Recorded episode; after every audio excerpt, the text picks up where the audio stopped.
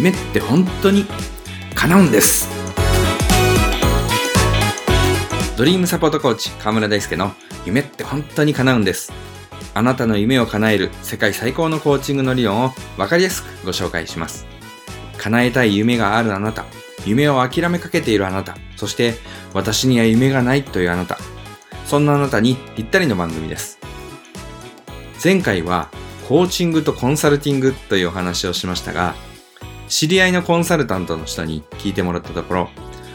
確かに間違いではないねという感想をいただきました。とは言ってもコンサルタントにもいろんなタイプの人がいるからねということでした。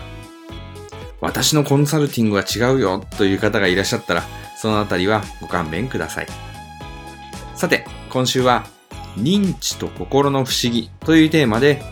お話ししていきたいと思います。認知というのは心理学用語で、人間などが外界にある対象を知覚した上で、それが何であるかを判断したり解釈したりする過程のことということになります。簡単に言えば、ここに何々があると思うこと、これが認知です。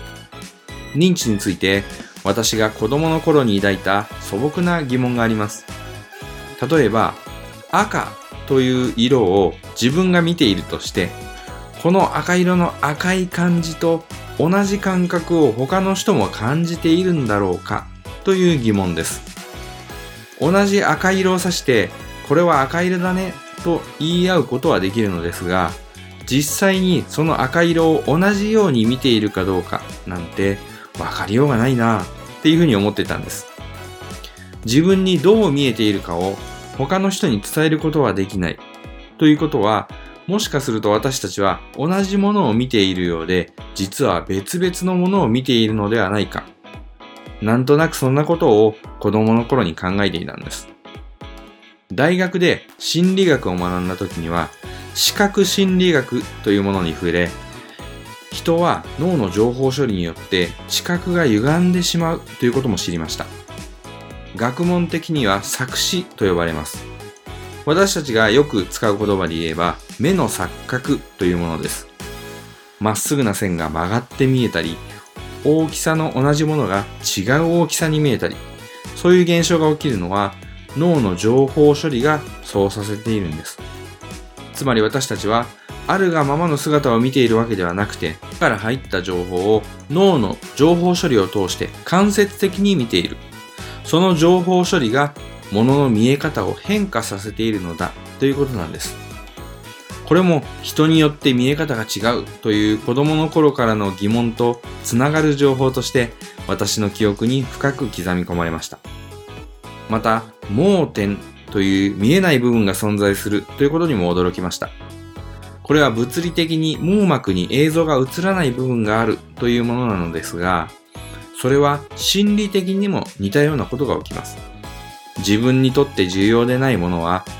目に映っていたとしても認知されないという現象です。これについては第2回すべてのものが見えているわけではないというエピソードでお話をしていますので、そちらを聞いていただけたらと思います。あれども見えずという心理的盲点のことをコーチングではスコトマと呼んでいます。自分にとって重要なものは見えるけど、重要でないものは見えないということは、人によって重要なものが違えば何がスコトマに隠れてしまうのかということも違うんです。私が今まで学んできた知識を総合させると、私たちは同じ世界に生きているようで全く別の世界に生きているという結論に達します。では、その別々の世界を作るのは何なのかといえば、私たちのマインドそのものだと言えます。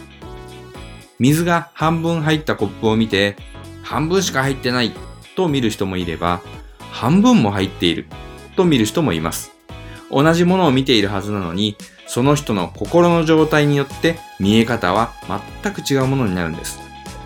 この世界の全てにおいてこのような現象が起きているんです。